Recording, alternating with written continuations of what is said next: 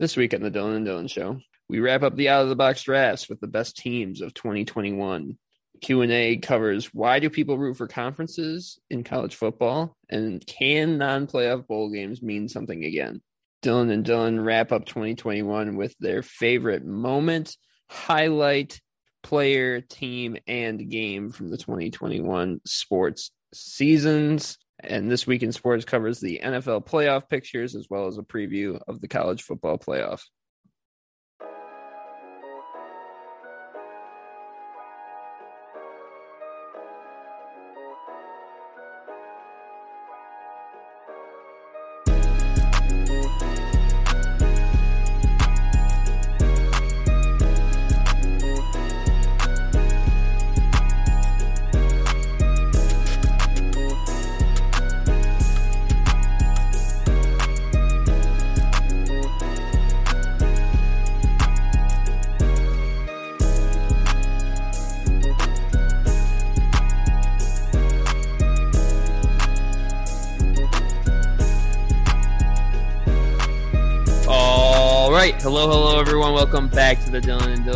Special New Year's edition of the Dylan and Dylan Show. Excited to have you back for what should be a year in review, kind of year in wrap up edition of a show today. Excited, happy to be with you today. Dylan Jesperson here, alongside my main man, as always, Dylan Holt. Dylan, how are you doing today? I'm doing great. I mean, it's it's what a whirlwind of a week we've had. We had Christmas last week. We're going on New Year's. There's sports everywhere. We got football. You literally like turn your head like 90 degrees, and you've got an amazing football game happening. We've seen that the past few days. The NBA's popping off. I got to give a shout out to my fellow Murray State Racer, Ja Morant. He's come back from injury. Just last week, came back from that knee injury, and boy, oh boy, he is back on his tear. Went to Phoenix on Monday night, I believe it was, and absolutely stole the internet, just lit it on fire with what he did against Devin Booker and the Phoenix Suns. Scored 33 points and hitting that amazing game winner. Uh, was very, very cool to see that. And of course, uh, uh, I want to pay my respects to Coach John Madden. Uh, we we learned the sad news last night that he passed away, and that was devastating to me. I I personally didn't get to appreciate uh, Coach Madden coaching on the sideline with the Raiders, but obviously the Madden games and his commenting obviously left a lasting impact on me. That's why I love the game. Of, it's part of the reason I love the game of football so much. He he really made an impact on the game. He's he's one of those uh, definitely on the Mount Rushmore of just football. Just people have uh, left a lasting legacy on the game, and uh, I'm very excited to see. Or it's been really cool to see all the uh, messages from people that were close to him. Just just how awesome of a person was. Just want to send my respects to his family and friends. And a hard time in the holidays to do so, but yeah, very excited for a very, very, very fun show today. How are you? I'm doing good. I'm glad you mentioned that with John Madden, and I, I, I, wanted to bring up, you know, the the great part about John Madden is he is immortalized for so many people and so many football fans. Uh, whether you grew up when you were when he was coaching on the on the sidelines, whether you grew up as him as a broadcaster, which I remember the tail end of his broadcasting career, uh, or just remember him as the the name on the football game. Uh, you have a connection to John Madden, so I think everyone was touched a little bit by uh, by his passing. So yeah, our thoughts are with the Madden family, the NFL family, the football family today. But excited to get into today. Excited and nervous this week as as as I should be. Obviously, days away from the college football playoff, and I'm just I'm ready to get everything going. I don't want to wait any longer. I want to get into the game. You know, I, I don't want to be worrying over if someone's got COVID or if someone made the trip or not, or what our team's going to look like. I just want to get on the field and play Georgia and see how it's all going to play out. You know, that's where I'm at right now with that. So I'm excited. I'm nervous, and that's just how I'm going to be until Friday at, at 8 p.m. once that game start finally kicks off. Uh, reminder to follow Tunnel Vision Sports uh the podcast network wherever you get podcasts that way you don't miss a fine show of whatever we're putting out we're going to have some more content coming your way not specifically from the Dylan and Dylan show, but from our fine writers and broadcasters at Tunnel Vision Sports. So stay tuned for that. Follow along for that. We get going here with our out of the box draft, tied in with last week. We did the best players of 2021 season. This week, we're doing the best teams of 2021. End off the season, end off the year on the high note. We're picking the best teams of 2021. Dylan's got the coin to decide the order for us today. Heads or tails? What you, what I'm going to stick with heads. I mean, it worked for me last week. It never fails. I, I, this might be changing my philosophy on how I approach coin tosses from. I, so since my senior year of high school, I've always gone heads. I remember it because the way we did it at Murray High, uh, great football tradition. But all the seniors were captains, and I remember I, I called the coin toss twice, and they were like, "You got to do tails." I was like, "Nope, heads." I was like, "You got to go. Uh, you got to go. You got to zag when everybody else zigs." It always worked. So I, ever since then, I've been heads, and I mean, you can listen to the shows. Heads wins more often than not on the Dylan and Dylan show. I mean, I, I, thought it was a fake coin for a few weeks there. It was wild, but uh, I will take. Oh, I switch it up. I because I always look at the back before. Like this one was North Carolina, so I always look at. We got an Illinois in the rotation, Iowa. There's a few of them, but it's always heads. Uh, well, maybe maybe I'll have to flip the coins to start next year just to see if there's any difference in the in the air in Michigan and Kentucky. I don't know what it is. But I, gravitational pull. Yeah, it's different. It's different. I'm higher up. I'm higher up in the latitude and longitude. So uh, I will take the second and third picks. I will give you the first pick uh, again this awesome. Awesome. Exactly what I didn't want. Um, with the first pick, um, so some of you might have seen this. I put on my Instagram story because I was very much struggling with this topic because there's a lot of ways you can go. There's a lot of really good teams from the year 2021. And there was a team that kept popping up uh, in answers. And that's the Baylor Bears men's basketball team. And I think that's very fair. I, there's another team that I will not pick. You can have. I'm not even going to mention them. That kept popping up. I don't want them. So I'm going with Baylor. Um, they what a year they had. They kind of went like under the radar March or before March last year. In March, everybody was like, "Yeah, Baylor's really good," but it was still like everybody was talking about Gonzaga. They're like Baylor's, yeah, they're running through the field, but it's Gonzaga. It's the year they're going to go undefeated, and Baylor just stormed to that championship, and they did not care. It seems like they blew everyone out in the uh, tournament, won the championship, brought it back to Waco, and then this year they've just looked just as good. They play really good defense. They play awesome offense, and it looks like they're going to be right back obviously in the tournament, probably be a top seed and probably be one of the teams to be reckoned with in this NCAA tournament. So Baylor has had an incredible 2021, and I feel like they should definitely be in these top eight teams we pick uh, here today. So yeah, I have no problem going with the Baylor Bears with my top team of 2021. I'll throw it to you for your uh, first two picks.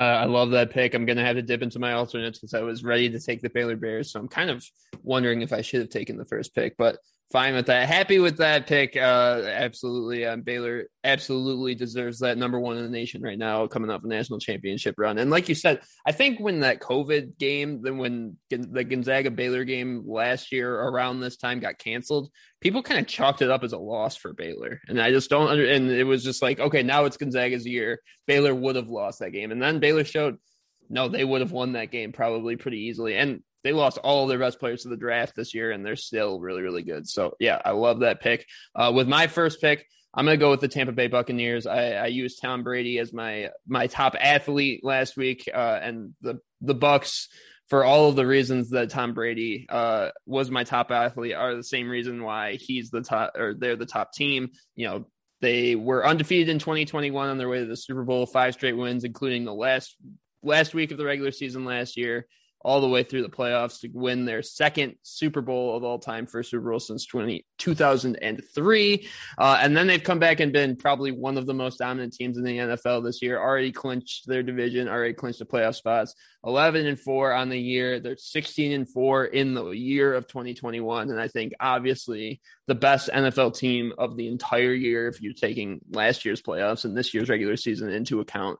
Uh, just dominant defense awesome offense. Oh, underrated offense at this point because Tom is, you know, doing Tom's doing the things he's doing, uh, but he wouldn't be doing it without the the weapons that they've put around him. So you got to give a lot of credit to the Tampa Bay uh, front office and what they've done to to put a team around uh, Tom Brady because a lot of credit has been given to Tom.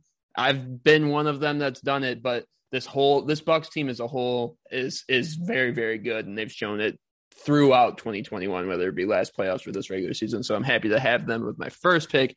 Uh, with my second pick, I'm going to dip into my alternates right away. Uh, I'm going to go with the Milwaukee Bucks, the NBA champions of last year. I think the best NBA team. And, you know, kind of buck, not to, no pun intended, but buck the trend of the NBA. You know, it's uh, for the past few seasons, it's been, you know, you got to build a big three. You've got to build at least two or three guys that are going to be able to compete at superstar levels. And the Bucks just said, "Look, we've got Giannis and we've got a bunch of really, really solid players around him. You can call Khris Middleton a, a big two. Uh, you could make a case maybe that Jrue Holiday qualifies as a big three. It's Giannis and everyone else. And and the Bucks were dominant in the NBA Finals against the Suns. I think they have a legitimate shot to to make a run at the, in the Eastern Conference this year. I think so much focus is on the Nets because they have so much talent. But you know, the the Bucks are that steady team that just they have no they have no distractions. Their their superstar is just so happy to be there and so happy to be an NBA star. And I think that's that's almost more important in a lot of ways. Just having your best player be one of the just happy to be leading your team, regardless of what it is. Uh, I think that's what makes the Bucks so special. What makes Giannis so special, and what makes me happy to have them join the the Buccaneers. I got the Bucks in, in the NFL, and I got the Bucks in the NBA. So happy with that. I'll throw it to you for your next two picks. So I have to dip in my alternates twice because I had both the Bucks and Buccaneers. Um, and I, I really wanted to win the coin toss because I wanted to pick those two back to back two and three. I was just like, I want the Bucks for both picks, but had to dip my alternates. That's fine because there's there's some good teams in 2021. The more you look at, it, the more you realize. And for my next pick, I'm going to stick with basketball, and I'm going to go to the WNBA. I'm going with the Chicago Sky, the world champions. They the they had a fairy tale. I was going to say story tale. That's not a phrase. Fairy tale season uh, and by every means of the term. Going way back to February, they signed two-time MVP Candace Parker. Shout out to the Tennessee Volunteers. Uh, and then they had like all the momentum in the world. They're like the sky. This is their year, and it was. But it didn't look like it for a while because they uh, they dealt with injuries for much of the season. They lost seven straight games at one point. The WNBA season is not like the NBA season where seven straight losses, it's like whatever. That's like a lot of the season. That seven straight losses, that that takes a hit on you on your record. Uh, they ended up, they got healthy, ended the regular season on kind of a high to get to 500, 16 and 16 record going into the playoffs. They got that sixth seed. They're kind of overlooked, which is crazy because they have Candace Parker, two-time MVP, a lot of really, really good pieces. And obviously, they went on to win the WNBA Finals, bring a championship back to Chicago in a huge way. Uh, and it, it kind of felt like definitely not in the same realm of Baylor as Baylor was overlooked for no reason. I think in my mind because Baylor was dominant. Chicago they they dealt injuries. They had I I, I kind of um, I resonate with what Chicago Sky fans probably dealt with as a fan of the Tennessee Titans because you know how good your team is. It's just you're dealing with injuries. The the people you want on the court or the field aren't necessarily there, so you don't get to see the full result. And obviously, when you get everybody on the court of the field, things go really well. Sky won a championship. Hopefully, in a couple weeks, or I guess a couple months. We still got a little while, little while with the NFL. I can talk about the Titans winning a championship, but that's that's more for later, uh, uh, later on down the road. Hopefully, um, my third team, I'm gonna shift to baseball, and it's gonna be very similar to the Chicago Sky. It's to be the world champions. It's to be the Atlanta Braves. And I feel like they, they kind of fit the same mold as the Sky. They didn't sign a two time MVP coming into last season, but they did have a lot of momentum because that team was so young. Obviously, Ronald Acuna, we expected him to have a great season. He was having a really good season. It just towards ACL ended the season early, and a lot of people gave up on him, and they shouldn't have because the Braves were all in on winning last year, and they made a ton of moves uh, through July and up to the deadline to make sure they had guys in the outfield uh, to replace Acuna's production, and they did, and they got really hot, which people throughout the summer were saying if the Braves get hot, watch out. That lineup, you've got all those big bats. If they can pitch a little bit, that team's going to be crazy. And it's exactly what they did. They ran through the NL playoffs, got to Houston, and they, they thank goodness they beat the Houston Astros. They won the World Series. Uh, and what was a, really just a great story from talked about being able to do that without a legitimate superstar is something else that it's something we don't see really in modern sports. You've got to have that real superstar to win a championship. And they, I mean, they have Freddie Freeman but I, I think if you ask anyone, the superstar of that team's Acuna. Uh, but when you got a guy like Freddie Freeman at number two, that's that's not too bad. Freddie Freeman's going to make every multiple hundreds of millions of dollars whenever this lockout ends. So that's not a bad guy to look to when you lose your superstar. And you've got obviously all the other names, Ozzie Albies, and it goes on and on and on.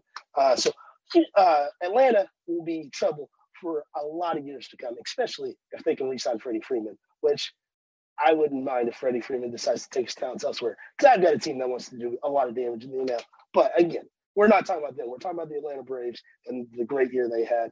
So I'll take Braves to go with the Chicago Sky and the Baylor Bears. Uh, I'll throw it to you for your last two picks.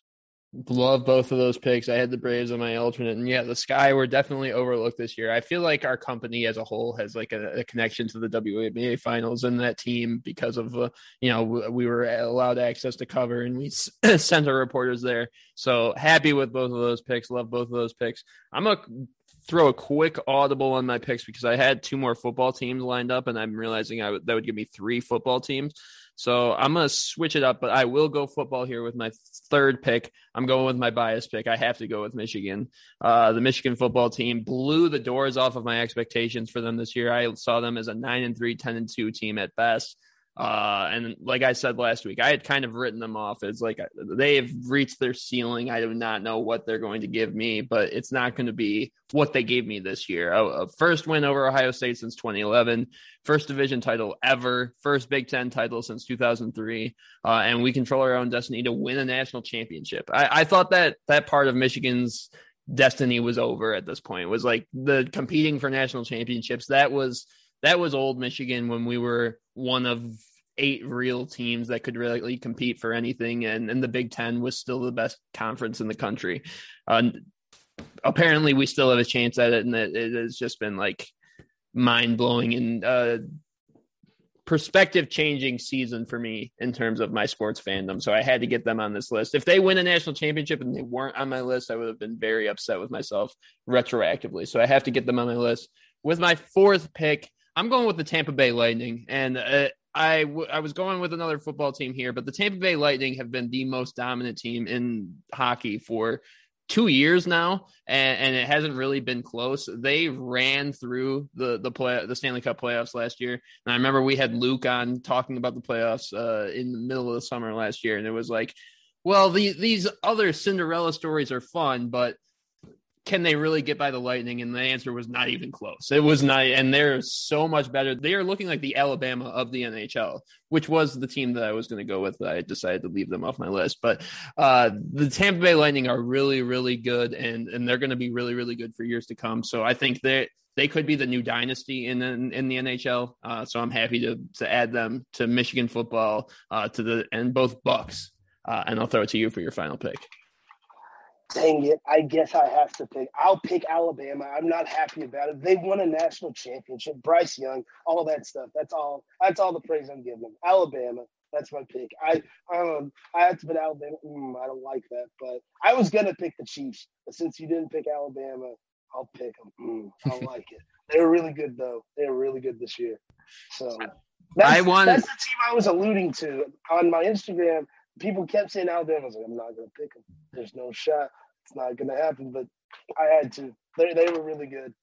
I'll throw I'll I'll throw some stats out there because I had some written down. Back to back Heisman trophies, dominant national championship win over Ohio State, fourteen and one in the year, including that win last year. Uh, I mean, they have by far the best college, the best players in college football by far. Uh, when you go into the SEC championship game against a Georgia team that's like got this number one greatest of all time defense and hang 40 some points on them. I, I think they they qualify as one of the best teams. I just couldn't see myself having three of my teams be football teams just because that's just not how I am. But uh, and, and, it makes you have to take Alabama. It just it gave you that last. Do you have any alternates that didn't make your list? I did. I had quite a few alternates. I, I love sports, and I was just thinking about teams.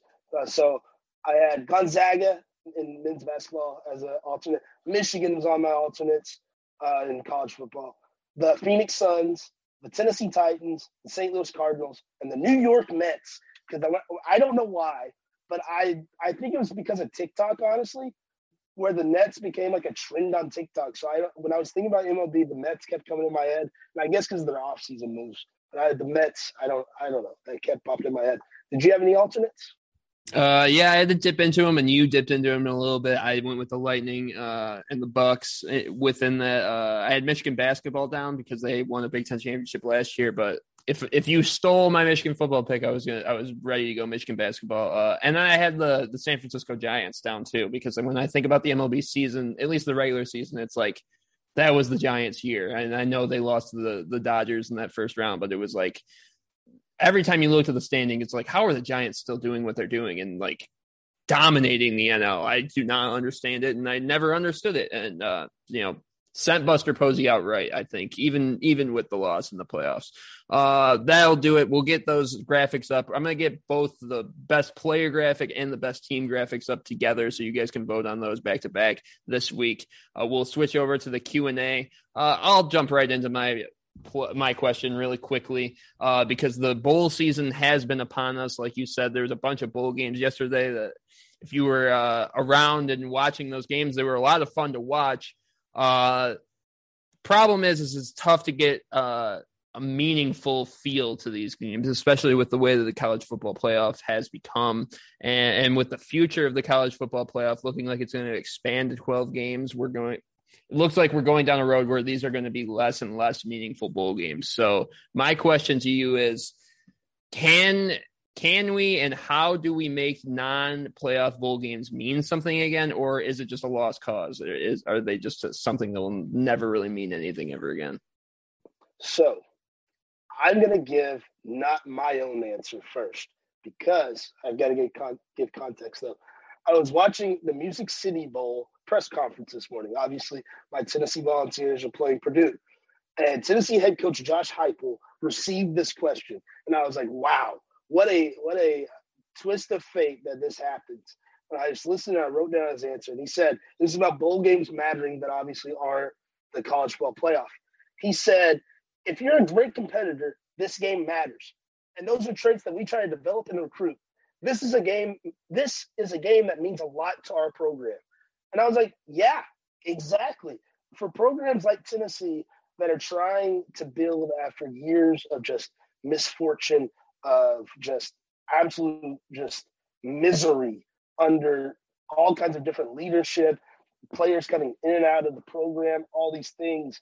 These smaller bowl games where you're coming off a season with a lot of momentum, and you can go in and play a team like Purdue, who has a lot of really good wins under their belt. And this Purdue team that Tennessee's going to face in the Music City Bowl is not the normal Purdue team. They have a lot of guys sitting out. David Bell's going to be a first round pick, and he's not playing. That changes Purdue so much. And I, people understand that. But still, if Tennessee's able to win, they can hang their hat and say, well, Purdue beat Michigan State and we beat Purdue. Like all these things in recruiting battles. And it, it just makes them look better. They have momentum. They've already got so much momentum coming off the stretch they had in the season and just all the things they did this season. So I, I think things like that for teams like Tennessee that are trying to build their way up to getting those college football playoff games or even the New York New Year Six. Because I think the New Year Six still they still have that kind of shine on them. Like Utah is definitely fired up to play in the Rose Bowl. I saw like their logo on their helmet has a rose in it. That's sick. I think that is awesome. I think those games still very much have like a, a prestige to them. But yeah, like the Music scene, Bowl, there's tons of people that don't get very fired up for it. And that's understandable. You want your team to be in the playoff. But if you look at it like Josh Heupel and you're like, this is competition. This is our 13th game. You, you attack it like you do any other game uh, and you get a trophy at the end. So these games, you can win them, you can get momentum going into the next season, going into recruiting. And now, like we talked about in previous weeks, the transfer portal.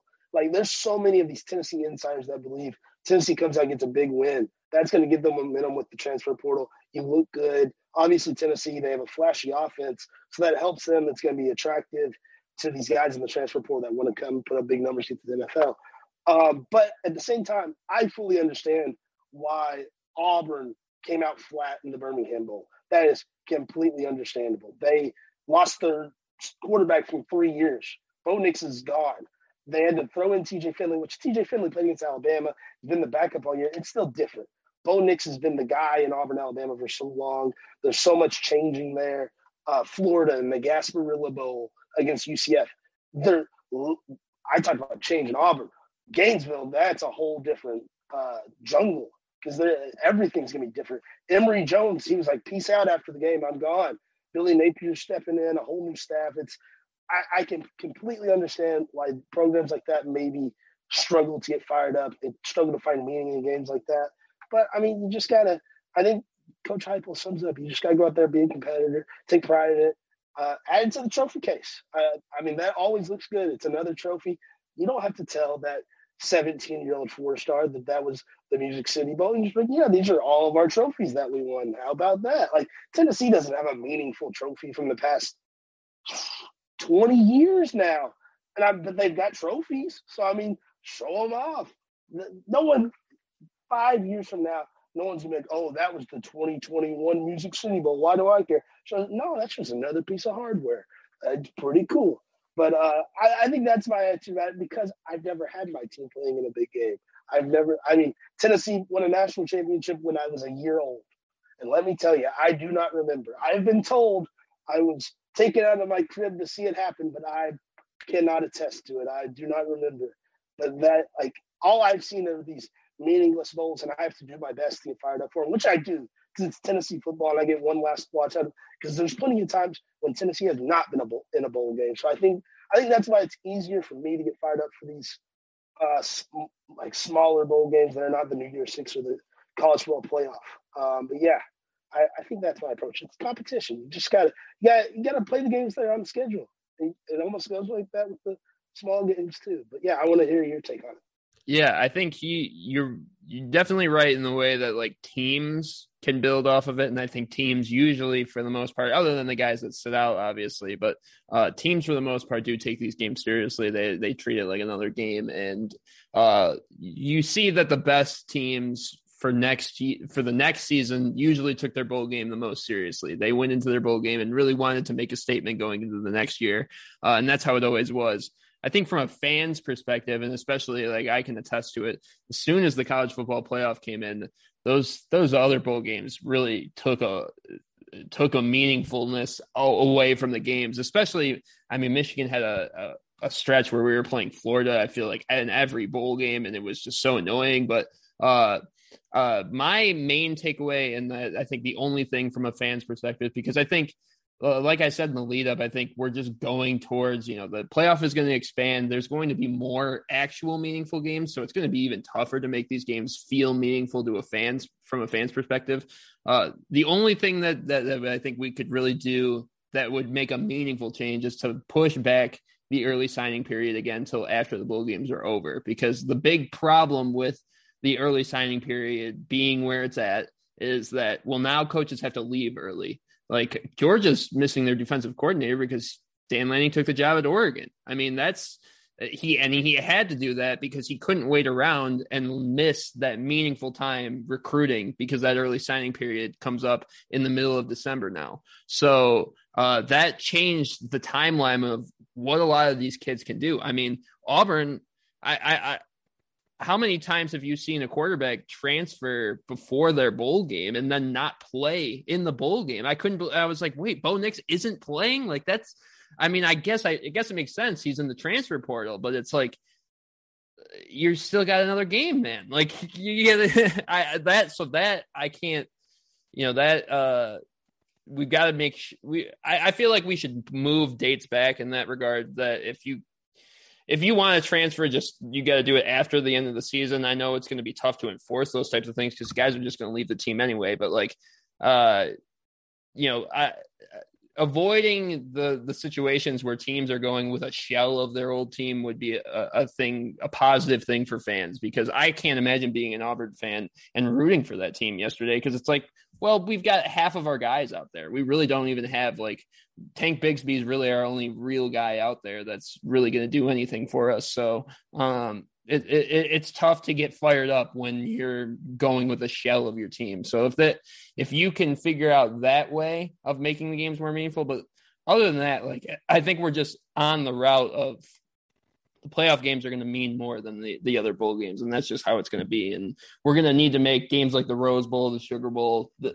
always playoff games because uh, like this year, like Ohio State has like four or five guys sitting out. They had to give back like 7,000, 8,000 tickets that they were given from the Rose Bowl uh, because fans don't want to go see it. It's and and that's the Rose Bowl. I mean, I grew up in Big Ten country.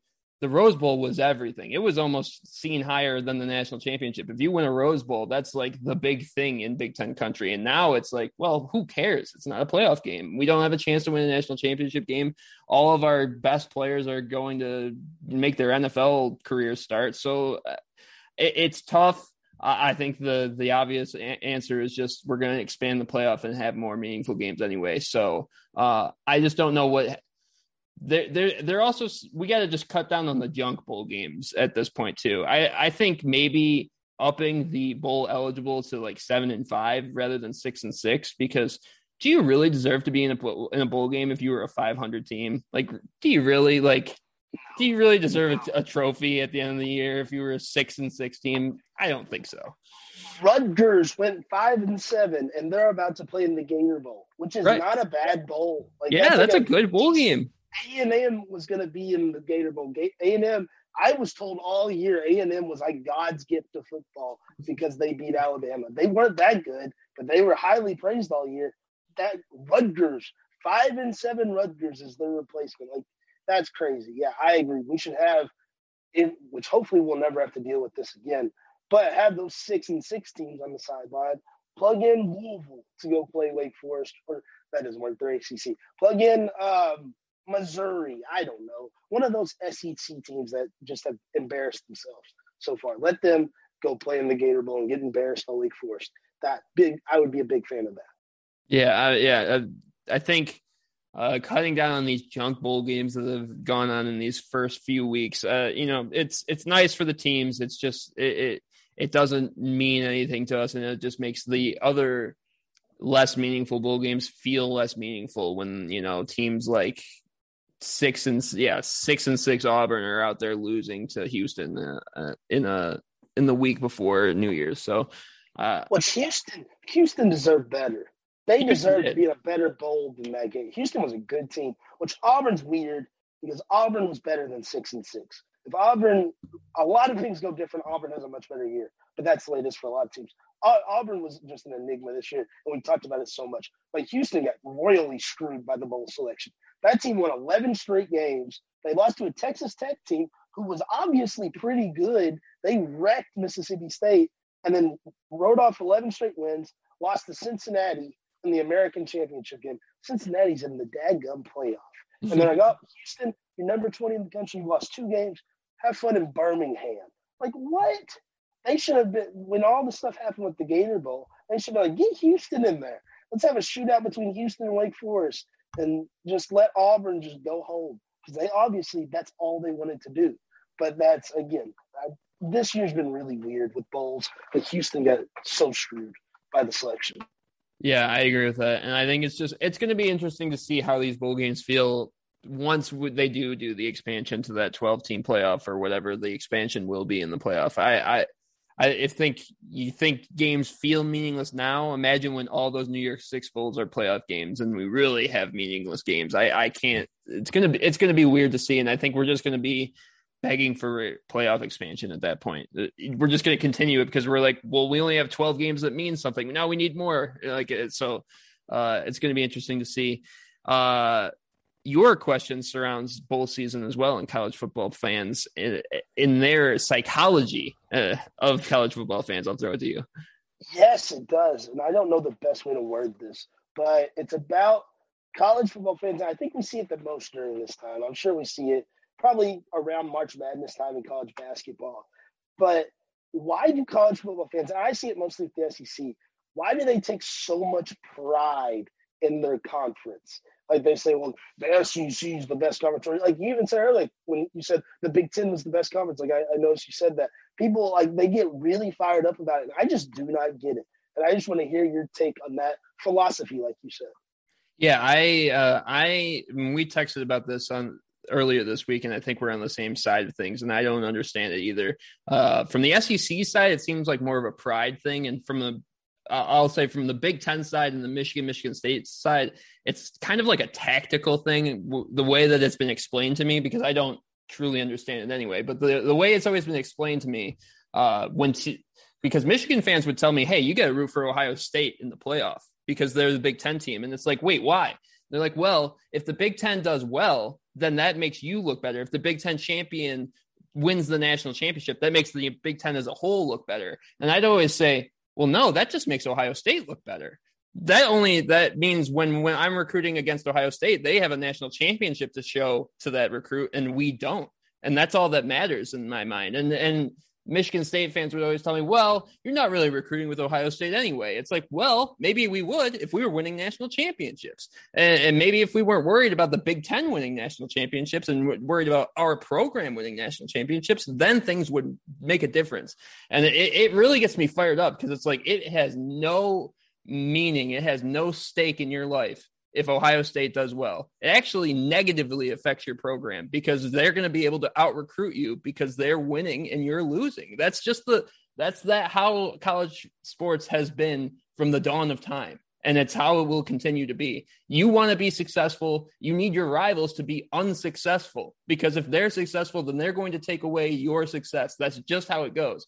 Uh, so I cannot understand it. And then from that side, there's no tactical reason. So just dispelling with that mis misconception of people. So the only other thing is the pride thing, which I from SEC fans and some Big Ten fans, and I guess some conference fans, there is a there's a pride in your conference, and I just cannot understand that. If Michigan was an independent, I wouldn't care. If Michigan was in the ACC, I wouldn't care. It's really they're a subset a conference is a way for me to get a schedule for me to play games every year. I would not give a damn who i played every year if i was in a different conference.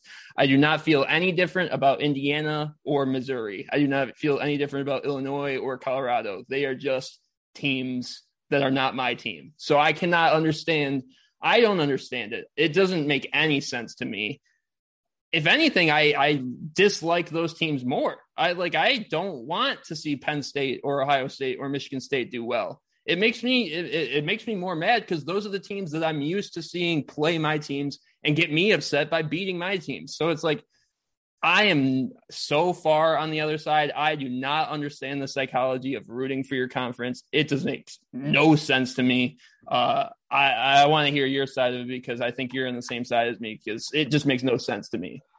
I am hundred percent on your side. I have heard since I was very little. It was well, the SEC's in the national championship. There we go. I'm like, no, Alabama's in the national championship, and I hate Alabama. When I was growing up, my dad didn't let me say the word Alabama in his house because he said it was a curse word. And I was like, all right, that's how it is. I don't say Alabama. Like I was raised that way. Now, like Auburn, I could care less about Auburn. Like I come on here and I I talked about Auburn like very highly all year because I thought they were so much fun and just such like an, an enigma in college football. And I thought they were fun. Like the Joe Burrow LSU team. I have no no scratch off my back with LSU whatever. I that team was so much fun to watch. Tennessee was irrelevant. Go have fun, win a national championship. Alabama, like go dig your grave. Like I do not care about Alabama at all. I don't get people getting fired up like, yeah, Alabama and Georgia in the college football playoff. Here we go. It's like, dog, we've already seen it. And if the predictions go as they are, we're gonna get a Georgia Alabama national championship, and that sounds awful. Like I, no part of me can get fired up about that, and yet people are still like, well, that's that's the the boys from the SEC. We got to get fired up. That's our guys. And it's just that stupid like yee yee notion. Like I just hate it, and that's like all I hear.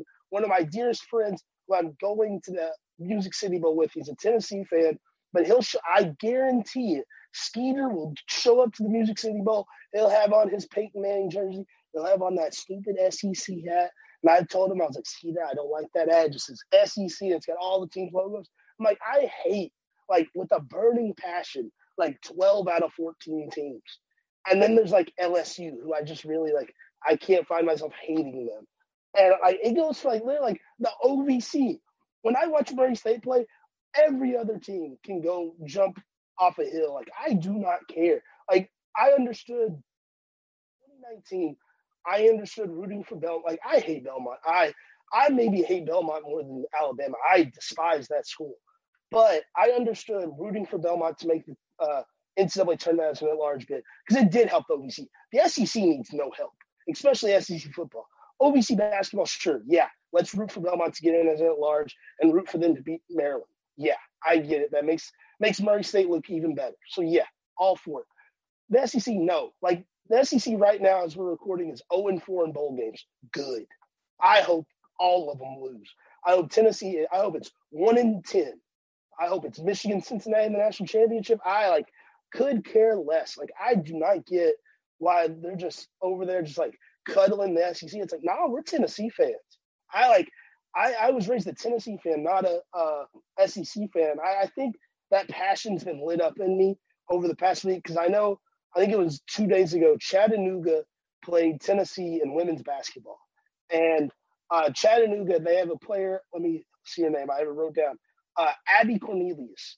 And her post game interview, I mean, literally, it brought a tear to my eye because she talked about growing up a Tennessee fan and getting to play at TBA on the court called the Summitt. She said, growing up, going there to watch the Vols, the Lady Vols, watch Pat Summitt, and it's what inspired her to play basketball. Now she's playing college basketball for the University of Tennessee at Chattanooga and she still carries that. She bleeds orange at a different college. That's what it's all about. It's not about be oh the SEC. I gotta I gotta watch my bro- my brothers in the SEC bond go win bowl games. No, we just talked about the meaningless bowl games. Who cares if Auburn wins the Birmingham Bowl? Let's win the Music City Bowl. Focus on recruiting, the transfer portal, and I'll see you next August. Like, come on. I I just I do not get it at all. I just don't. I think it's about focusing on Knoxville, Tennessee, or Murray, Kentucky, focusing on the orange and white, the blue and gold. Like I think that's what it's about. It's not about SEC, SEC. That's the dumbest stuff ever. Now I did like when Murray State is playing a school like Auburn. We we hosted Auburn in 2018, a very good Auburn team, a young Ja Morant in Murray, Kentucky, a few days before Christmas. 10,000 people packed the CFSB Center. Most raucous crowd I've ever seen. We went up 12 to 3 to start the game over a very good Auburn team. Called a timeout. I mean, just a raucous OVC chant. I thought that was awesome because it was mocking the SEC chant because SEC fans are stupid. I thought that was awesome. That's about the only time I like conference pride. And I like Murray State, as we're talking right now, is thinking about leaving the OVC. I'm all for it. I don't care if Murray State has 27 OVC championships. Let's go win a Missouri Valley championship next year and get our numbers up there. Like it does not matter what conference you're in. I get loyalty and all that, but college sports is such like a snake ridden thing that who cares? But someone's gonna bite you in the butt. There's no sense of being loyal to literally anything in college sports because you gotta watch out for yourself and yourself only. And that's how I think it is. And that's my long rant about all that.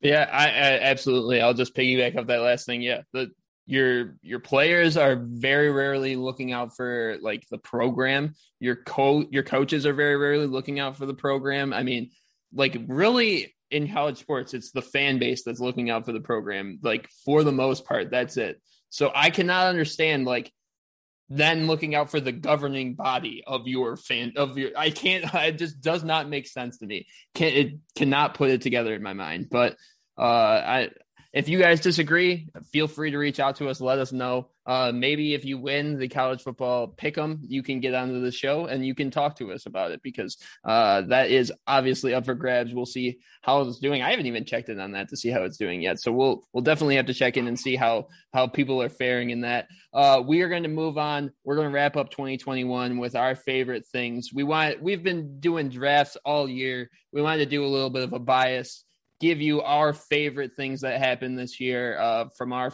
perspective as sports fans. Uh, we're going to give you our favorite moments, our favorite highlights, our favorite player, and our favorite team, and probably our favorite game as well uh, of 2021. Uh, we'll start with we'll start with the big one, the favorite moment. Dylan, in 2021, what was your favorite sports moment? So, favorite moment is different than favorite highlight, correct? Correct. Okay, just making sure.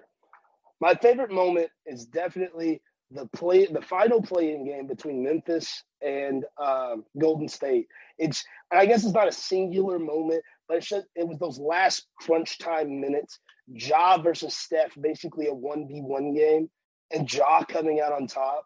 Why? And I've talked so much about watching Ja going from a freshman at Murray State to where he is now, a superstar in the NBA, and that really like we've talked about this year how he's kind of took a step up. I think it started literally in those last few minutes in Oakland against Steph Curry. He got that confidence. He made those clutch buckets. And I mean, he beat the Golden State Warriors. He took down Steph Curry and to get to the playoffs. And obviously, he went on and I'm going to talk about what he did in the playoffs a little bit later. But yeah, that just those last few minutes, the the clutch moments from Ja Morant. My favorite moment was the clutch moments for Ja Morant in uh, against the Golden State Warriors in that playing game. I just the, all the those tough shots, the tough layups he had, just I just loved it. It just filled filled me with so much joy. I loved it so much. Uh, what was your favorite moment of the year that was 2021?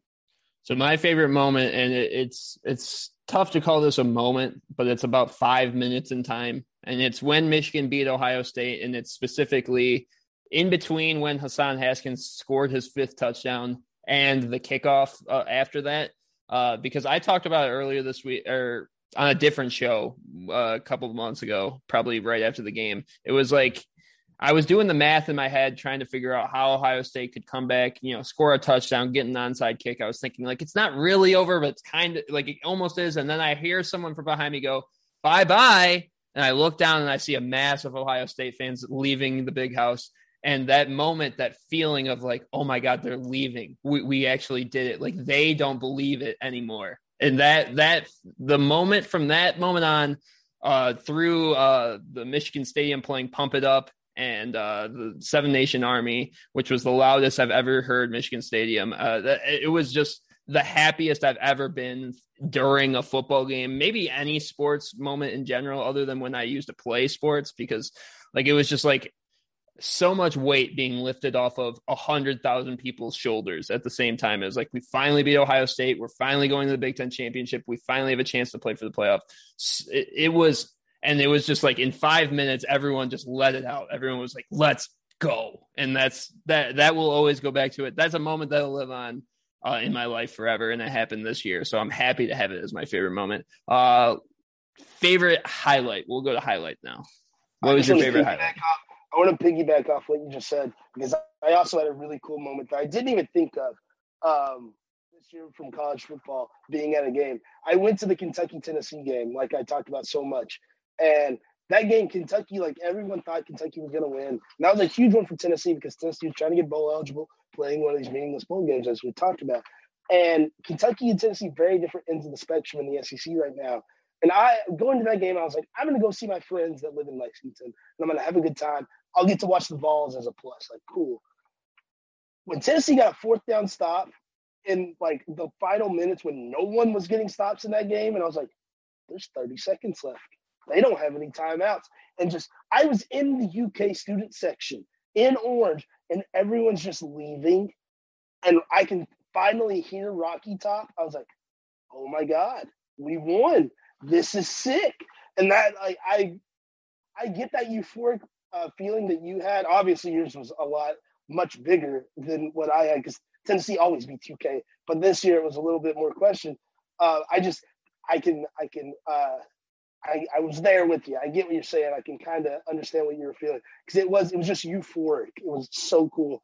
Just hear like UK fans complaining and then Rocky Top chiming in over. Mm. I like if I could have that feeling every day. That's like what I would strive for because it felt so good. But to piggyback off that, my favorite highlight of 2021 has to do with the Tennessee Volunteers, but not the football team. I'm looking at the baseball team we talked about them quite a bit when we first started the Dylan and Dylan show. I'm going back to the NCAA tournament, the regional round at Lindsey Nelson Stadium on the rivers of the Tennessee, on the banks of the Tennessee River in Knoxville, Tennessee. Uh, they're playing Wright State in the regionals. Wright State's up eight to five, bottom of the ninth inning.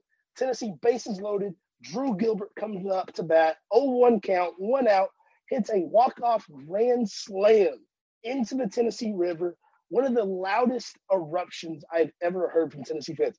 If Tennessee has any reputation, it's that their fans are crazy and they get really loud. And Lindsey Nelson Stadium only holds like, I think it's 13,000 people. I don't know if I've ever heard 13,000 people get louder. Like I was watching the video earlier, just kind of remembering it all and feeling all the emotions. I was like, oh my God, I might go deaf. Because I, not to flex on everybody, got new Air, AirPods for Christmas. And I was like, oh my God, the sound, it's going to make me go deaf. And then uh, the, the Rocky Top after that, it's again, it's that euphoric feeling you get from sports. And it just, it felt so good.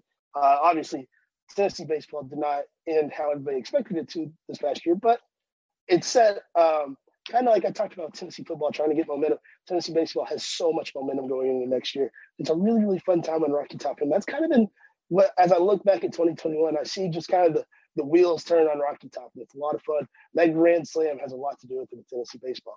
Really, really fun highlight. I'm excited to get that out on the social media because everyone gets to relive it. And it's really, really cool. So sorry to Wright State fans because I'm sure you guys hate that. And there's a walk-off home run that I also hate from this year that I do not want to relive. So if you're a Wright State fan, maybe avoid that on the old Twitter timeline. But uh, I'll throw it to you for your favorite highlight of the year that was 2021. Yeah, I'm excited to get these highlights out on social media as well. Uh, I have two because I couldn't pick between my biased pick and my unbiased pick. Uh, for my unbiased pick, I went with Oklahoma's DJ Graham's interception against Nebraska, and that has a special place for us because it kind of blew up on our social media too. But DJ Graham, I mean, that was maybe the best interception I've ever seen, and I think we just kind of have forgotten about it. I mean, the uh, the physics of what he did, I still can't like comprehend how he how he like got to that ball and then made it stick to his hand. I can still cannot understand it. Uh, big interception to end up helping them beat Nebraska.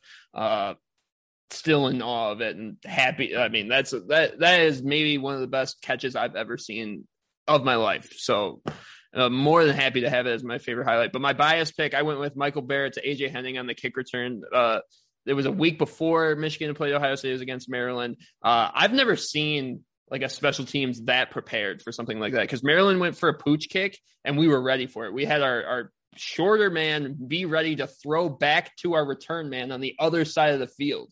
I mean, that's I think what like shows like there's a difference between this Michigan football team is like, oh, they did they have this ready. All right, we're gonna have this ready, and it worked to perfection. Uh, and it's like if you can pull out a trick play on a kick return, that's one of the, the it's hard. It's one of the hardest things to do because you have the least amount of control where the ball is going. And the so when you do that successfully, it's so cool to me. And I'm ha- happy to have it. It was one of my favorite plays from the Michigan football season. Uh, happy to have it as my favorite highlight. Uh, we'll go to favorite game now. As you said, you had your favorite game. So, what's your favorite game? I do. Uh, this one was not uh, a planned thing, but this was a before we recorded. I was like, "Hey, I was doing my research, looking at my stuff, and I, I just had to mention this favorite game by far: Final Four, UCLA Gonzaga. That was I. I just remember getting ready for that game, and it felt like a big game because I, I, was covering it. I remember that, and I was, I was so excited. So like, it feels like David versus Goliath. And that's what it felt like through the whole game. UCLA kept hitting big shots. Gonzaga wouldn't go away. Jalen Suggs, the game winner at the end to set up an amazing championship game between Gonzaga and Baylor. What we thought was, was going to be an amazing championship game. Baylor obviously ran away with it. But that Final Four game, I mean, if you have forgot about it or whatever, uh, check out the highlights on YouTube. Uh, it was an amazing game. That's what I did before we started, was just kind of take it all in and I and you can probably find the full game on YouTube. I do that a lot with, really good games. I'm gonna go back and watch. Someone will upload it. It'll be on there. You can find it.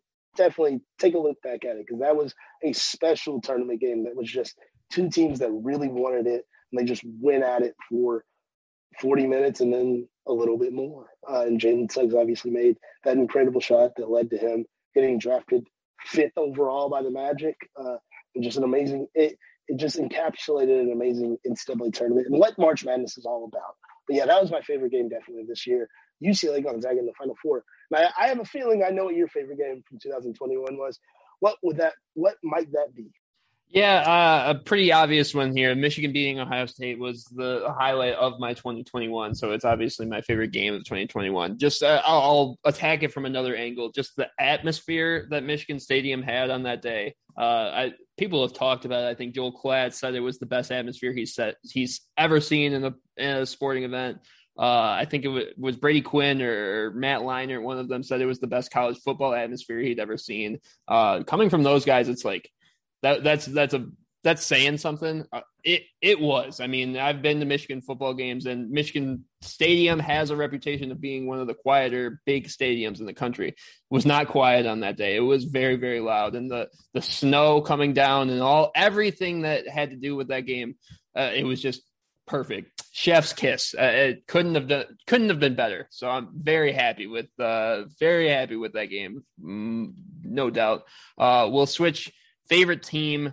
Uh, who was your favorite team of 2021? I had a tie. I really could not choose. and I went with the St. Louis Cardinals and the Tennessee Volunteer Football Team. And I think it's a tie because my expectations were so low at points for both of them. The Cardinals started off on a real high. Like they had, they were like number one in the entire MLB record wise, like halfway through May. And I was like, okay, the Cardinals might have something special. And then the entire team got decimated with injuries and they went real downhill. And then obviously they went on like a devil magic run late where they won 17 straight games, limped their way into the playoffs, and obviously that stuff with the Dodgers happened that we don't have to talk about. But it was an amazing run. It really was. And I, I it we talked about a lot this year, but I feel like 2021 was the year that I re fell in love with baseball. And part of that was the St. Louis Cardinals team because they were so talented. And that's kind of what made them so frustrating at times. because they kept losing games. And I I hope that's not a trend they follow in 2022 because there's so much talent in St. Louis and they really they should be at the top of the NL Central. I don't care what Milwaukee's doing. They they should be up there. And I, but what the way they were able to start the season and end the season, they've been so much fun. I don't want to stick on the negatives because I do love them. Like they they made it so much fun. Um, watching Tyler O'Neill, Nolan Arenado, and Paul Goldschmidt just absolutely tear it up was just incredible. Uh, getting to go back to Busch Stadium this year after not getting to go the year before uh, was just it just felt right. That place, if you've never been to Busch Stadium, I highly recommend it. That's the ballpark that I grew up going to, so it just feels like home. But it really is. It's just such a special place. And like people call it baseball heaven, and I 100% agree with that. It's it's just so special. And then the Vols football. I mean, oh my goodness, I had no expectations. I thought they maybe would win three games. They lost 35 players by via transfer before Josh Heupel came in. I mean, literally zero expectations. Joe Milton threw a touchdown pass against Bowling Green State, and I was like, all right, that's that's the highlight of the season. There we go. And I mean, I literally that was the expectations this year. And then obviously Milton got hurt against Pittsburgh. Hendon Hooker came in, had a decent showing, and then it literally was all up from there. He he took over the starting job with a good start against Tech, Tennessee Tech, and then played good, played decent against Florida.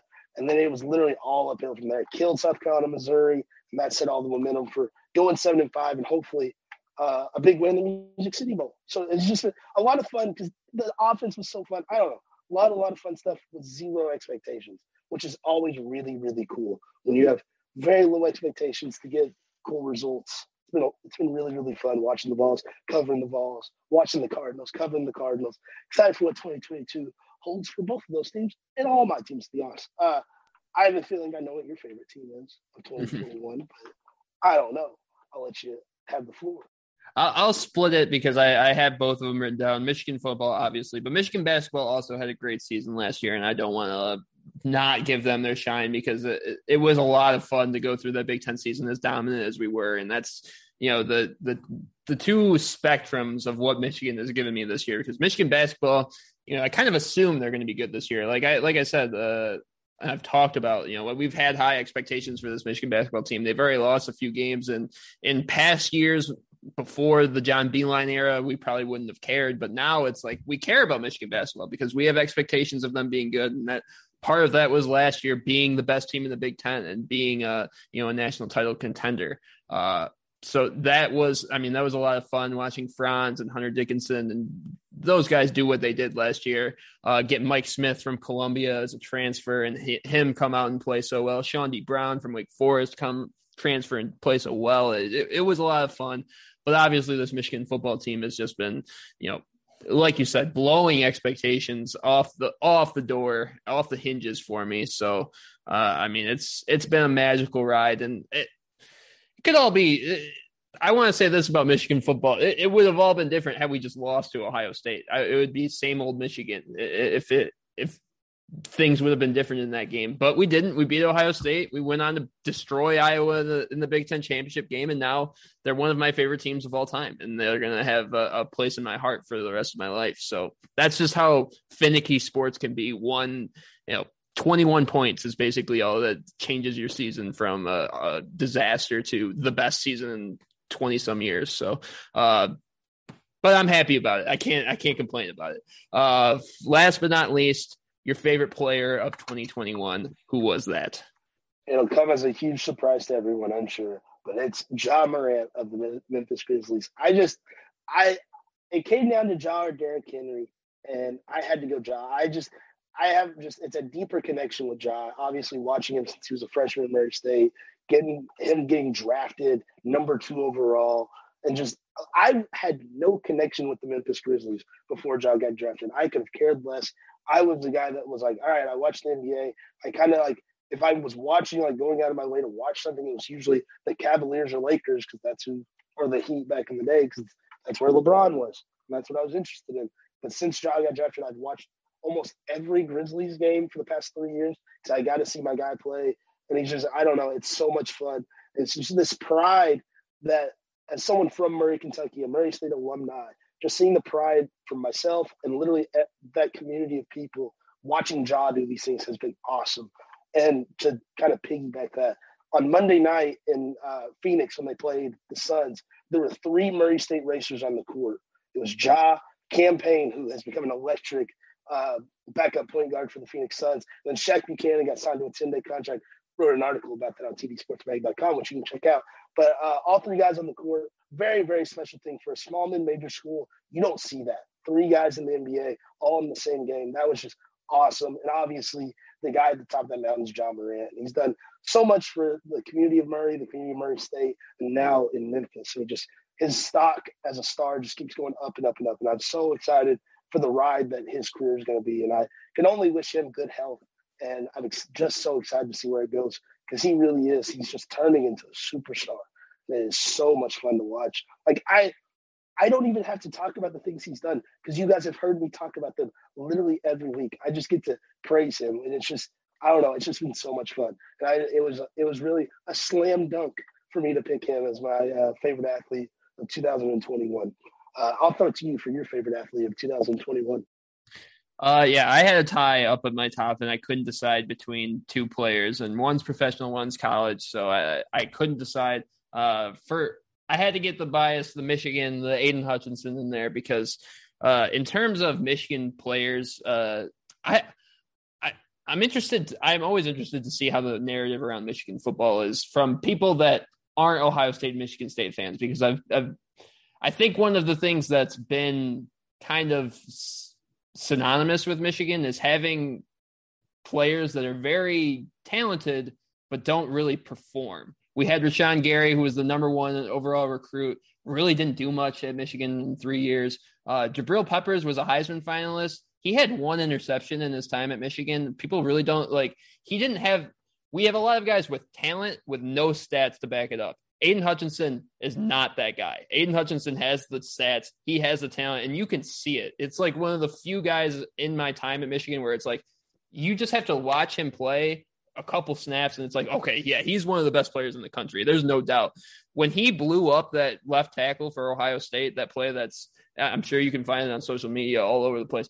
That was that's a first that's a potential first round pick that he made look silly. And that that's what it separates him in my mind. Michigan football players haven't done that in my lifetime. He was the first one that really did that, so he has to have a spot. Uh, but for 2021 as a whole, I think Akil Baddoo is my favorite player and my favorite athlete. Uh, in terms of that Tigers team, obviously they, they kind of fall under the radar. They're going to be good next year. I have really high hopes for that Tigers team next year. Lockout, not you know avoiding a lockout, obviously, but Akil Baddoo was a big part of why I was really excited about this Tigers team. He was uh, from day one, from the spring training, we were all, everyone was saying he's going to be good. He's going to make the team and he's going to be good. Uh, came out and was just on fire to start the year and is uh, every time you tuned into the Tigers, it seemed like he was doing something awesome. Like I turned it on, he was hitting the triple. I turned it on, he's hitting the home run. I turned it on, he's making the diving catch. And those are like my favorite types of baseball players where it's like you can't keep him off the screen because he's doing so much. And, and it's tough to do that as a baseball player. There's very little times you get a chance to make your impact on the game. And I, I feel like Akil Baddoo is one of those dudes that does it every time you give him an opportunity. If he has a real chance to do something, he will take that opportunity. So uh, it was a lot of fun to watch him this year. I'm really hoping he's a big part of the the Tigers rebuild because I'm I'm saying watch out for the Tigers next year. As long as we have a season, uh, they're going to be looking pretty good. But uh, we'll get some graphics up for that as well. Uh, happy with both of those lists. Uh, it was a good 2021 year for both of our sports fandoms, uh, and excited for what 2022 will bring. It's it's crazy because like I think I tend more to the pessimistic side when I think about sports, but it really was like a really solid year. Like Tennessee made the NCAA tournament in basketball, and then Tennessee baseball made the College World Series. The Titans, obviously, coming off a playoff berth us the Ravens, obviously now they're looking at going to the playoffs again. The Vols football team looks like they're going to be terrible in a bowl game. The Grizzlies won the play play in, played the Jazz hard. I mean, they're in the playoffs, and then the Cardinals made the playoffs. I made the postseason and everything. I mean, what a year! I thought I didn't think much of this year at all, but I mean, made the postseason everything. It, pretty cool feeling looking back. Yeah, it was pretty pretty solid pretty solid year for you for sure. Uh, my professional teams weren't as successful, but at least like on the right trajectory. At least all of them. You know, Pistons got Cade Cunningham in the draft, or the roster's shaping up. Like I said, I think the Tigers are going to be looking pretty good, and even you know the Lions are losing a lot, but I think a lot of people are ex- happy to see what they've seen from the Lions and Dan Campbell in year one, and I wanted them to be bad this year. I told everyone I want them to be shooting for a number one overall pick. We've got a chance for that in these last three weeks, so I really can't complain about that. I got to mention this before I forget it because I always do. My younger brother, who has been a Tennessee Titans fan his entire life, has fallen in love with the Dan Campbell led Detroit Lions. And I don't know why. Literally every week, it's not like Hunter watches football every Sunday from start of kick to Sunday night football. Every Sunday, he'll call me. He's like, How are the Lions doing? I'm like, I don't know. They're probably losing. I, I am not keeping tabs on the Lions. He's like, I gotta know. Have they won? And I I really regret not mentioning this the, the week they beat the Vikings. He was we were together and we lost our minds when Jared Goff hit that touchdown. His time expired. And he's like, That's it. I'm a Lions fan. I was like, All right. So if the Lions and Titans player, he rooting for us. He's like, I don't know. That'll be a tough one. I'm like, oh my goodness, you've been converted to a Lions fan. What a crazy, crazy scenario. You do not want to do that. Uh, uh I'm telling your little brother, do hop off the train before you get too far away because it's only pain coming your way. There's no there is no joy at the end of that tunnel. Uh, we will move on to this week in sports. Uh, fittingly, we'll stick with the NFL. We're looking at the NFL playoff pictures. The Lions are nowhere close to those playoff pictures, while the Titans are very much in those playoff pictures. Uh, the NFC has five of the spots clinched while only one team is secured in the AFC right now, there's obviously some teams that are going to make it. We're just kind of waiting to see where they're going to fall in this whole playoff spot. Uh, NFC is San Fran, Philly, Minnesota, Atlanta, New Orleans, and Washington all alive for those final two spots. Well, the AFC has 12 teams with undecided fates. Uh, so quickly, the scenarios for Week 17: Tennessee could clinch the AFC South with a win or a Colts loss. Uh, Cincy could clinch the AFC North with a win. The Bills can clinch the playoffs by winning or a couple of teams losing. Uh, the Rams are battling for the NFC West. Uh, San Francisco and Philly could both clinch their spots in the NFC this week. Uh, San Fran's path is a little bit more clear. They, they need a win over Houston and a Saints loss to Carolina to clinch. Uh, so, Dylan, a lot of opening up there. Uh, what is your of of the playoff pictures of the playoff scenarios that you're looking at? What intrigues you the most what you want to talk about the most what is the you know what's the most up in the air? What what what do you want to talk about in terms of the playoff picture? So i'm hyper focused on the afc south obviously. I think that and this weekend's a very interesting game because the titans are hosting the dolphins. The dolphins are currently they're that uh, last wild card spot in the afc and if the playoffs started sunday it would be titans dolphins that's what it would be. So this was hypothetically, this is what the playoffs would look like. And obviously, the Dolphins need to win a lot more than the Titans do. Titans are sitting pretty, but if the Titans win, they clinch the South. The Titans still also, it's possible for them to get the one seed. So obviously, eyes locked on that matchup in Nashville between the Titans and Dolphins. But I'm also very much looking at the matchup in Cincinnati this weekend between the Bengals and the Kansas City Chiefs. I have no idea how NBC did not flex that into Sunday Night Football because that could be the biggest game of the year. I mean, Joe Burrow's coming off a game where he threw for 525 yards. And they're like, oh, what's your next test? You get the Kansas City Chiefs, who are on fire. Patrick Mahomes, in his career, is 26 and 1 in the months of November, December, and January. Well, it's January. Have fun, Joe Burrow and the Bengals. They're hot, but Kansas City, they're almost unbeatable at this time of year. And I, I think it's going to be a real test of a young team in Cincinnati. and it's it could be a star-making performance for a lot of guys in Cincinnati. If Joe Burrow and Ja'Marr Chase, Tyler Boyd, Tee Higgins, all those young receivers, they can step up, get a big win over Kansas City, hand the one seed on a platter to the Tennessee Titans would be pretty cool. Also, the Bengals could clinch the AFC North. Who would have ever thought that? That division's stacked. I remember when we talked about uh, all, all these divisions and stuff and all the teams when we were doing our rankings before the season we both said like the Bengals have a lot of potential. There's a lot there, but just not yet. And the Bengals said, "Nah, we're we're good. We're we're just gonna win." And that's what they've done all year. They're going for the tenth win. Unfortunately, it's against the Kansas City Chiefs, but they're I mean they're sitting pretty. They they probably need to win one of their last two.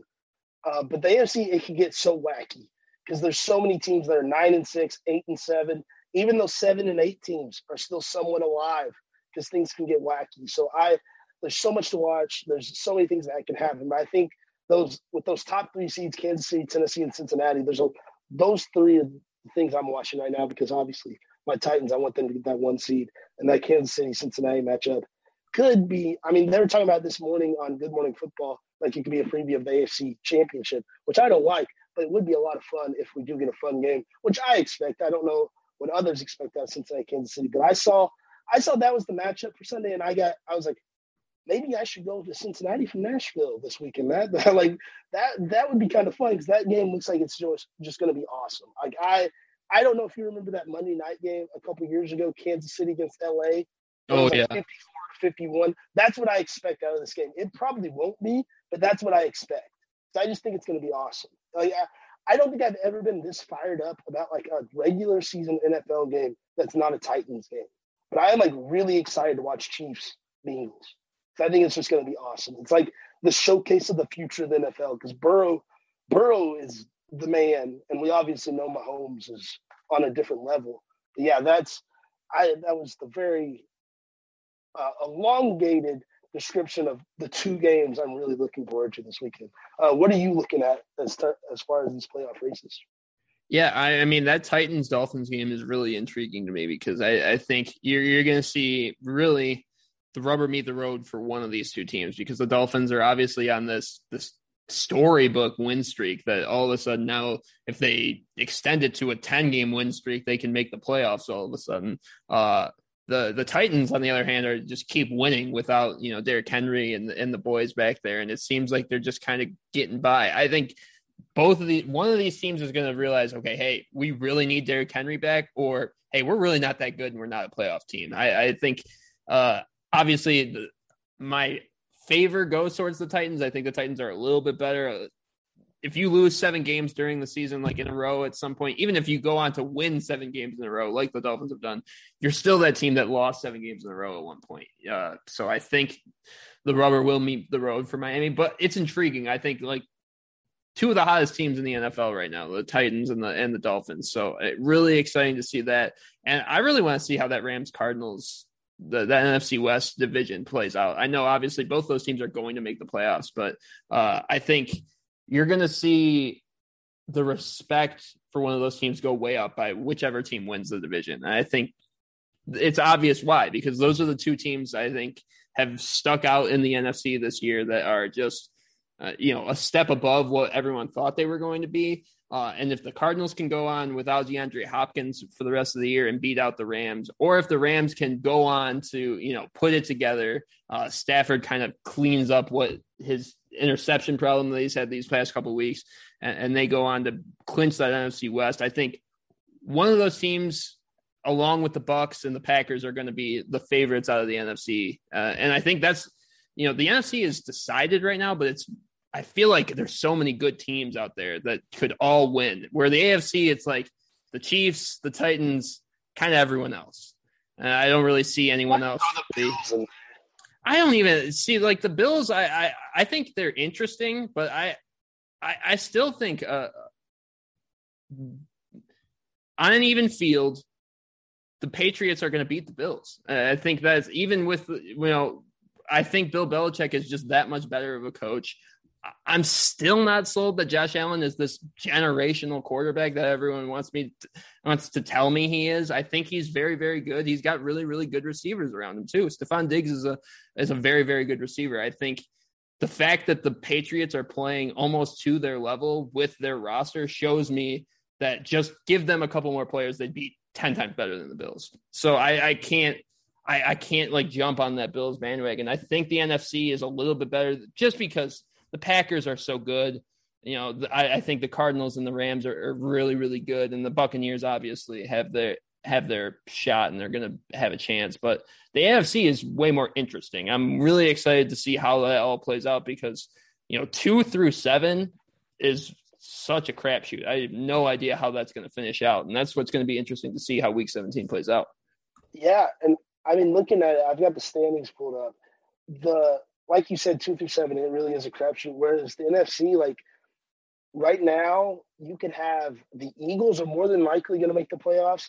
San Fran might be in trouble with Jimmy G getting hurt. So that opens up a spot for maybe Minnesota or Atlanta, maybe New Orleans. And we just saw New Orleans on Monday Night Football. That was tough. So that's the bottom of the NFC. I mean, that's ugh, that's tough when it's the bottom of the AFC. It's you could see those teams maybe getting hot. Like the Chargers could steal that spot from Miami. I don't think anyone Absolutely. wants to see the Chargers.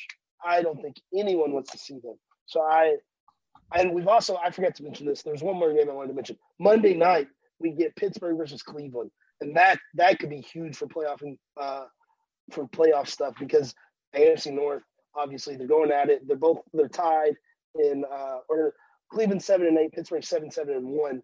Shout out to the Lions.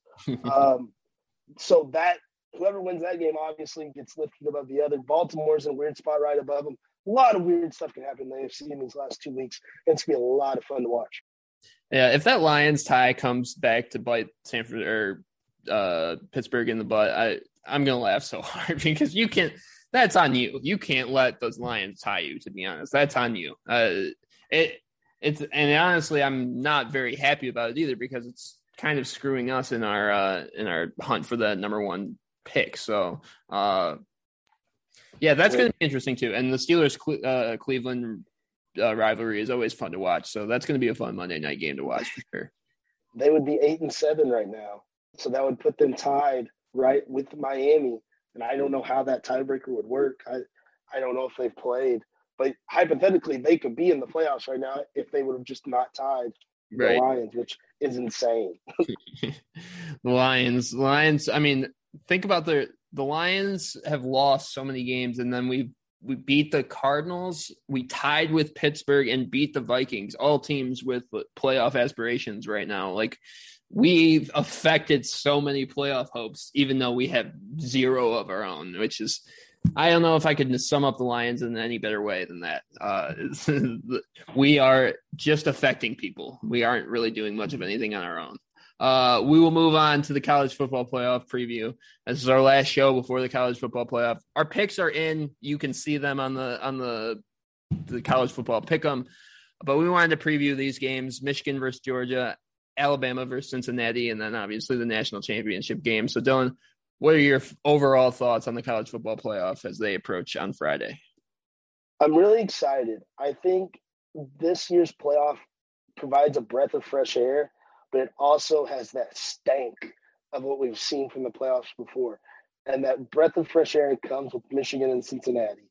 And that stank is Alabama and Georgia. And I don't know, it's just that I don't know. And obviously, obviously coming from me, I don't like either of these schools. I don't. I just don't like these teams at all. So it's kind of just become boring to see the the the A and the G over and over again. And I don't know. It's become uh, I don't know like a chore just looking at the graphics and like ugh again. So I, I'm just really excited to see new blood uh, in the in the playoffs. It maybe provides hope. I hope, anyways, because uh, I the Alabama Cincinnati. We, I talked about the UCLA uh, Gonzaga game and that was a David versus Goliath. And the Cincinnati Alabama game really feels like a David versus Goliath.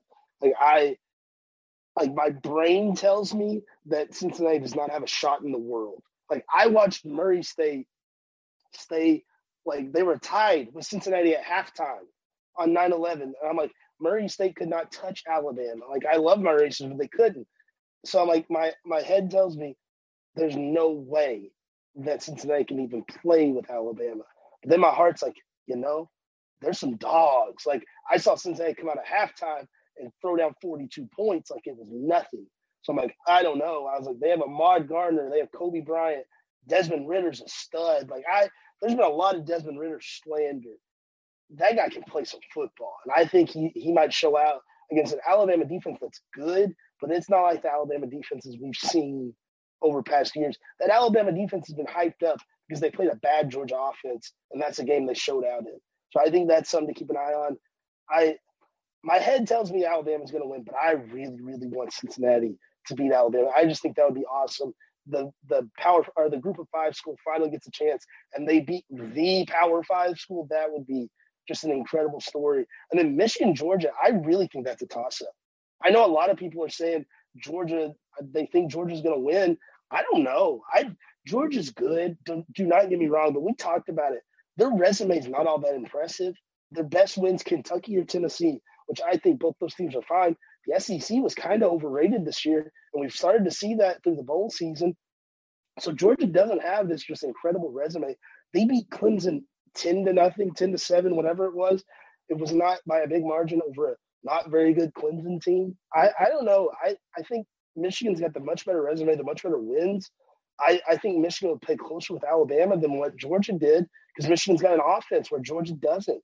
I, I just think I like my head again with the like the Alabama Cincinnati game. My head tells me Georgia because I've been cut. I've been kind of brainwashed to know like Georgia they're the this dominant force this year. They're basically like the 2003 Miami team, which is the narrative people try to tell us every year. But I don't know. Michigan just feel, feels like a team of destiny. I just think it would be so much fun if I in one of these games I need Michigan or Cincinnati to win. I just need it to happen because I just if Alabama and Georgia play in the national championship, I will have no desire to watch that game. That just does not sound fun. I need I need either your Wolverines or the Bearcats to come out on top. And I think I think Michigan, I think that one's more realistic. I, I really do. I just think it's it's more likely to happen. Like you said, Georgia's defensive coordinator's gone. That is their team, it's their defense. That's what has won them so many games. It's not Stetson Bennett going out there and winning games for them. And boy, oh boy, he's going to have a time with Aidan Hutchinson, that Wolverine defense. I don't know. I I'm talking myself into it more and more. I could see Michigan winning that game, and they, oh, man, I I'm not crazy about Georgia right now, but obviously we just saw them get exposed by Alabama. I don't know. It's been a lot of fun. Obviously, I'm siding more with my heart. I want I want a Cincinnati Michigan national championship. That's probably unlikely, but we shall see. Uh, what are your thoughts? Obviously, probably a little bit more biased with one matchup, but what are your thoughts on both games? Yeah, I'll save my bias for a second. I'll we'll talk about Cincinnati and Alabama first. Uh, like like you said, I think Alabama and Cincinnati, the on paper, it's uh, a no contest. I think obviously Alabama has everything that you would want to beat a Group of Five team like Cincinnati, but uh, there's a f- couple things that make me think, okay, Cincinnati can uh, maybe compete, maybe keep it close, maybe pull off the upset like you said, Ahmad Gardner and, and Coby Bryant, those are the two best corners in college football. Uh, regardless of team, group of five, power five, regardless. That means they can maybe take away Alabama's best players, which are Jameson Williams, their outside corners. If they can take away that deep threat that Alabama brings, I'd like to see what Alabama's offense looks like without that deep threat because that's what Michigan did to Ohio State. And I would as I would put Ohio State's offense and Alabama's offense at a very similar at a very similar point. They do very similar things. If you can keep everything in front of you, you make sure they never beat you over the top. They cannot beat you over the top, get those big plays because that's what opens up their run game. That's what opens up. But if you can keep everything in front of you, always making those open field tackles and making sure that they're not beating you with those big plays, then you can kind of play that slow pace kind of game where if you're playing on offense, then you have a shot. Then you can you can maybe have a shot, and that's the formula that Cincinnati needs to have. Obviously, I don't I don't think it's going to happen, but I'm I'm hoping it happens. I'm I'm like like you said, I really want Cincinnati to win that game, um, especially because like Michigan fans can get very delusional very quickly, and they saw that SEC championship game and saw you know oh Georgia's all one all of a sudden not very good, and Alabama is beatable all of a sudden they think because they lost to Texas A&M, and it's like look guys these teams still can recruited way better than us for the past few years. They still have more talent than we do. On their A game, Alabama would blow Michigan out of the water. So we're going to need some extra things to happen to beat an Alabama team. Or we could just take our chances with the Cincinnati team, which we recruited better than for the past few years, which that's what I'm rooting for. I'm really hope I I'm not overlooking Cincinnati, but if I I'm not I'm not going to lie to you and say we have a the same chance to beat Alabama that we do Cincinnati. No, we have a better chance to beat Cincinnati than Alabama. So I'm hoping Cincinnati gets there. For Georgia, I will say I do think we match up well with Georgia. The the the problems I think it's going to be a low scoring game regardless, just because you know what Georgia does well takes away what Michigan's offense wants to do. Uh, and I just don't think their offense is going to do much of anything, especially without you know they there was a there was a rumor that maybe JT Daniels would get the start over Stetson Bennett in this game. He's out with COVID now, so there's very little chance that that's going to happen. Uh, they're also missing Pickens on the outside, which is one of their best wide receivers. Their offense, which is already not very good, is going to be less than good. So uh, I think it's going to be like I think they're going to take away what we do well. We're going to take away their offense in general. It's going to be who hits on a couple big plays uh, to get into, you know, scoring territory and can, you know, it, it might be a 17 7, 21 14 game uh, at the end of it. Um, and that's probably what both teams are going to be trying to play. It's it's tough because I feel like both of those teams are going to be playing the same game. They want to slow down the game, they want to run the football, uh, and they want to let their defenses uh, play well. So uh, I'm on the same boat as you. I think in my brain, I would I would take Georgia and Alabama, uh, but I'm not going to pick against Michigan. So I, am I'm, I'm really hoping Michigan and Cincinnati can make it.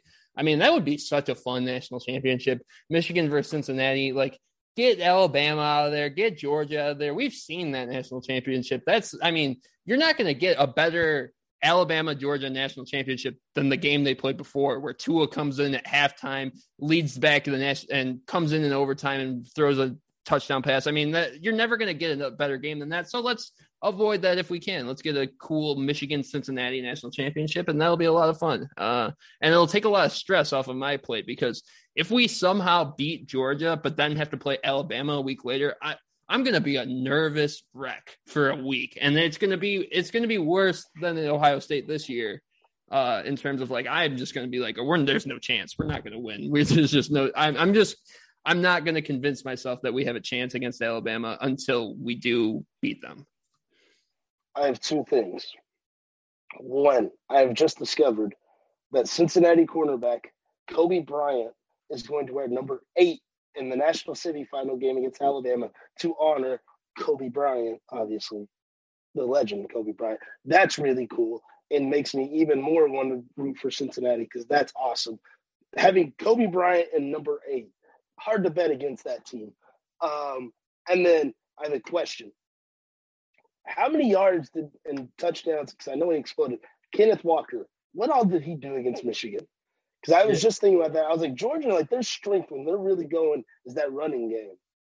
He had 197 yards and five touchdowns against Michigan, which, uh, but I, I want to. They don't have Kenneth Walker. They don't have so. Kenneth Walker, and yeah, and if you watch that game back, it, it, it was night and day. Like Michigan, obviously, Georgia's plus like group of running backs is better than Michigan State's group of running backs. But when Kenneth Walker was on the field and when any of their under running backs were on the field, it was night and day. We shut down the lanes, and Kenneth Walker was just kind of bouncing off tackles and just he had a day that day. He was he was running possessed, and and and if Georgia one of Georgia's running backs does that, then we're in for a long day. But uh, because we're not going to score 33 points on Georgia's uh, defense, but uh, I, I I don't see anyone being able to do that the way Kenneth Walker did. He was by far the best running back in the country this year. So, just for example, when Georgia played Tennessee, James Cook he put up 104 yards, which is good, but it wasn't like when I'm thinking back about that game, I'm like, yeah, James Cook played good, but it's not like he was dominating. Tennessee's defense is nowhere near what Michigan has. So I think that gives you hope, but they do, they have a stable of running backs because then they have Z- Zamir White and then everyone else that they're like all five star recruits and they came from every part of the country and everything else. But yeah, that just popped in my head because I, I, knew Kenneth Walker exploded that day.